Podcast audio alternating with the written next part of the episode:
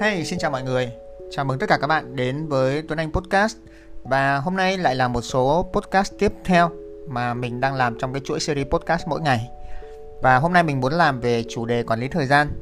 Mình tin rằng là cái việc quản lý thời gian cũng là một cách thức sẽ giúp cho chúng ta hạnh phúc hơn ở trong cuộc sống này. Và như các bạn đã biết thì thời gian của tất cả chúng ta đều như nhau thôi. Ai ngủ dậy thì cũng có 24 giờ trước mặt. Và một tuần của mỗi người thì đều có 24 nhân 7 là 168 giờ. Tiền bạc thì có thể khác nhau, nhưng mà thời gian thì tất cả đều giống nhau. Vậy nên cái việc mà chúng ta quản lý thời gian như thế nào nó cũng là cái cách mà chúng ta giàu có. Có thể các bạn chưa giàu có về tiền bạc, nhưng nếu mà các bạn biết cách quản lý thời gian tốt thì các bạn sẽ có một cái sự giàu có mà nhiều người có nhiều tiền họ rất là mơ ước. Đó là giàu có về thời gian. Hiện nay thì các bạn thấy rằng là có rất là nhiều các cái khóa học cũng như là rất là nhiều các cái chương trình dạy về quản lý thời gian, sách dạy về quản lý thời gian ở trên mạng và các bạn hoàn toàn có thể đọc, tìm hiểu theo những thứ đó. Tuy nhiên, bản thân mình nghĩ rằng á, trước khi mà các bạn đi tìm giải pháp cho một cái vấn đề gì đó thì hãy bắt đầu bằng chuyện tìm hiểu thực trạng của vấn đề đó, trước. Nghĩa là sao?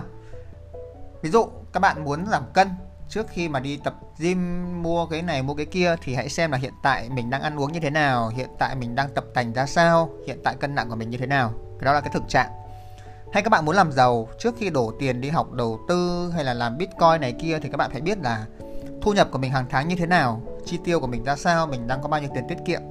Cái đó là thực trạng. Vậy cái chuyện quản lý thời gian cũng vậy. Trước khi mà chúng ta bắt đầu bằng một cái phương pháp, một cái thói quen nào đó thì chúng ta phải biết cái thực trạng hiện tại của chúng ta là như thế nào. Các bạn thử lấy một tờ giấy ra, các bạn trả lời cho mình một vài câu hỏi như thế này này. Một tuần các bạn đang dành bao nhiêu thời gian đi làm? Ở công ty nhé, thời gian ở công ty á. Bao nhiêu thời gian để di chuyển tới cái việc đi làm hay đi học đó? Bao nhiêu thời gian cho việc học? Học ở đây có thể là học khóa học, học tiếng Anh, học ở trường, học cái gì cũng là việc của các bạn. Bao nhiêu thời gian cho các hoạt động thiện nguyện hoặc là các công việc khác ngoài công việc ở công ty. Rồi thời gian ngủ là bao nhiêu? Thời gian tập thể dục là bao nhiêu? Thời gian cho các nhu cầu cơ bản là bao nhiêu? Thời gian cho bản thân, thời gian cho gia đình. Các bạn phải tính toán được hết xem một tuần các bạn đang dành bao nhiêu thời gian. Mình chưa nói đến chuyện mình phân bổ như thế nào cho nó đúng hay nó hợp lý nhé. Mà mình đang phân tích xem cái thực trạng hiện tại 168 giờ một tuần các bạn đang chia như thế nào. Thì các bạn hãy làm cái việc này cho mình trước đấy là một cách nó sẽ giúp cho các bạn quản lý thời gian tốt hơn đo lường được cái thời gian của mình ghi chép lại nếu mà các bạn chưa làm được điều này á thì sau số podcast này mình khuyến khích các bạn hãy làm điều này đi. Tập ghi chép lại từ từ hãy học những cái khóa học. Việc đầu tiên á, là ghi chép lại thời gian của mình trong một tuần một tháng gì đó. Các bạn có thể sử dụng một cái file Excel cuối ngày các bạn lên các bạn nhập vào hoặc là có một vài cái ứng dụng trên điện thoại tên là Life Cycle chẳng hạn hoặc là một vài ứng dụng liên quan tới thời gian. Các bạn có thể tìm để nó giúp cho các bạn ghi chép lại cái phần thời gian. Hãy làm cái việc này trong một hai tháng để mà xem cái thời gian của các bạn nó ổn hay không. Lúc đó mình mới bắt đầu mình xem lại. Có phải mình đang dành nhiều thời gian công việc quá hay không? Mình đang thiếu thời gian hoạt động thể chất này. Mình đang thiếu thời gian cho người yêu này. Đó tức là mình sẽ nhìn được những cái đó bằng những con số chứ không phải nói một cách chung chung. Khi có số ấy, thì chúng ta mới giải quyết được. Ví dụ như chúng ta nhìn con số chúng ta thấy rằng là ô oh, một tháng vừa rồi mình chỉ dành có 2 tiếng tập thể dục ít quá ít quá. Và mình muốn tập đặt cái mục tiêu tăng lên. 8 tiếng chẳng hạn. Đó thì có con số từ 2 tiếng lên 8 tiếng thì mình mới đo lường được. Chứ đừng nói là mình tôi sẽ tập thể dục nhiều hơn tôi sẽ dành nhiều thời gian hơn cho bản thân vân vân. Tất cả những điều đó không đo được đâu các bạn ơi. Phải có số liệu thì nó mới đo được. Đấy là cái đầu tiên mình muốn chia sẻ về chủ đề quản lý thời gian cho mọi người ha. Cái thứ hai mình muốn chia sẻ với các bạn đó, đó là mình thấy nhiều người xung quanh mình thì hay kêu là bận. Tôi bận lắm tôi không có thời gian làm cái này tôi không có thời gian gặp bạn tôi không có thời gian để mà tập thể dục tôi không có thời gian đọc sách câu hỏi mình đặt ra ấy, có thực sự các bạn bận như vậy hay không hôm trước mình xem một cái video podcast à, một cái video trên tích TED Talk thì họ chia sẻ một cái ý rất là hay. Đừng nói là tôi không làm điều này vì tôi bận mà hãy nói ngược lại rằng tôi không làm điều này vì điều này không phải là sự ưu tiên hiện tại của tôi. Khi các bạn nói như vậy tự nhiên các bạn sẽ biết rằng đâu là sự ưu tiên của mình.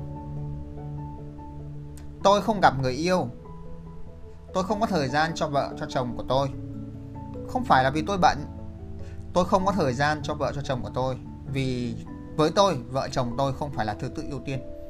Tôi đang ưu tiên công việc hơn. Các bạn có dũng cảm để các bạn nói ra điều đó hay không?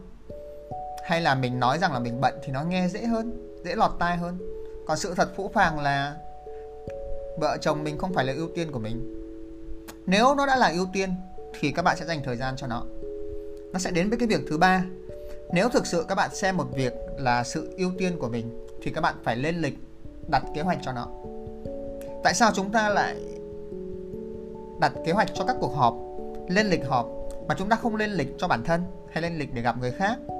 Hay là tại sao chúng ta dễ dàng bỏ những cái lịch bỏ một buổi tập thể dục để làm công việc? Bỏ một buổi gặp người này người kia để giải quyết nốt công việc. Như vậy là chúng ta đang ưu tiên công việc hơn đúng không? Nếu bạn nói đúng, tôi ưu tiên công việc hơn, không có gì bàn cãi ở đây. Nhưng, nếu bạn nói không, tôi không ưu tiên công việc, tôi muốn cân bằng đời sống cá nhân và công việc. Thế thì các bạn phải có cái sự ưu tiên trong cái việc đặt lịch. Nếu bạn nói rằng là tôi muốn cân bằng, thì đây là một cái tip. Cứ thứ sáu, thứ bảy hoặc là chủ nhật hàng tuần ấy, các bạn suy nghĩ xem có ba khía cạnh trong cuộc sống thôi. Công việc, bản thân các mối quan hệ. Mỗi khía cạnh này các bạn ghi ra cho mình hai điều mà các bạn muốn đạt được trong tuần tới. Hai điều quan trọng các bạn muốn đạt được trong tuần tới. Sau đó các bạn lên lịch của tuần tới để hai cái điều của mỗi khía cạnh này vào trong lịch đó. Ví dụ, một điều trong phần bản thân là tôi tập thể dục thì các bạn phải lên lịch một tiếng trong cái lịch là tập thể dục. Một điều trong mối quan hệ là dành thời gian cho con thì các bạn phải để một tiếng. Đâu đó trong lịch dành thời gian cho con và cái lịch đó nó cũng quan trọng y chang như các bạn đi họp vậy. Đến đúng giờ đó, thời gian đó là mình sẽ làm việc đó. Như vậy, nó mới là một cái thứ tự ưu tiên cho mọi người. Điều cuối cùng mà mình muốn chia sẻ về vấn đề quản lý thời gian đó là mỗi người thì có một cái sự cân bằng về thời gian khác nhau. Có người thì đi làm 8 tiếng thì phải cần nghỉ ngơi 5 tiếng thì mới đủ. Có người chỉ cần làm 10 tiếng và họ chỉ cần nghỉ ngơi một tiếng thôi nên chúng ta không cần phải có cái sự cân bằng giống nhau. Các bạn không cần phải học theo người khác. Các bạn không cần phải giống người ta. Điều quan trọng là các bạn hiểu thời gian của các bạn. Các bạn điều chỉnh thời gian của mình. Và các bạn cảm thấy hạnh phúc cảm thấy vui vẻ cảm thấy ok với vấn đề đó. Như vậy đã là quản lý thời gian tốt rồi. Đừng để cho người khác nói với bạn rằng bạn đang quản lý thời gian không tốt theo tôi thì như thế này theo tôi thì như thế kia. Đấy là quan điểm của người, của người ta mà nếu các bạn lên mạng, các bạn sẽ thấy có rất nhiều người nói các bạn quản lý thời gian không tốt. Để làm chi? Người ta bán khóa học. Người ta phải nói bạn cảm thấy không tốt thì bạn mới đi mua khóa học, bạn mới học, đúng không? Chứ bạn tốt rồi thì bạn đâu học của người ta nữa. Nên hãy cẩn thận một chút khi đọc sách, khi tham gia các khóa học, ha. Cảm ơn các bạn đã lắng nghe tuấn anh podcast và hẹn gặp lại mọi người vào ngày mai.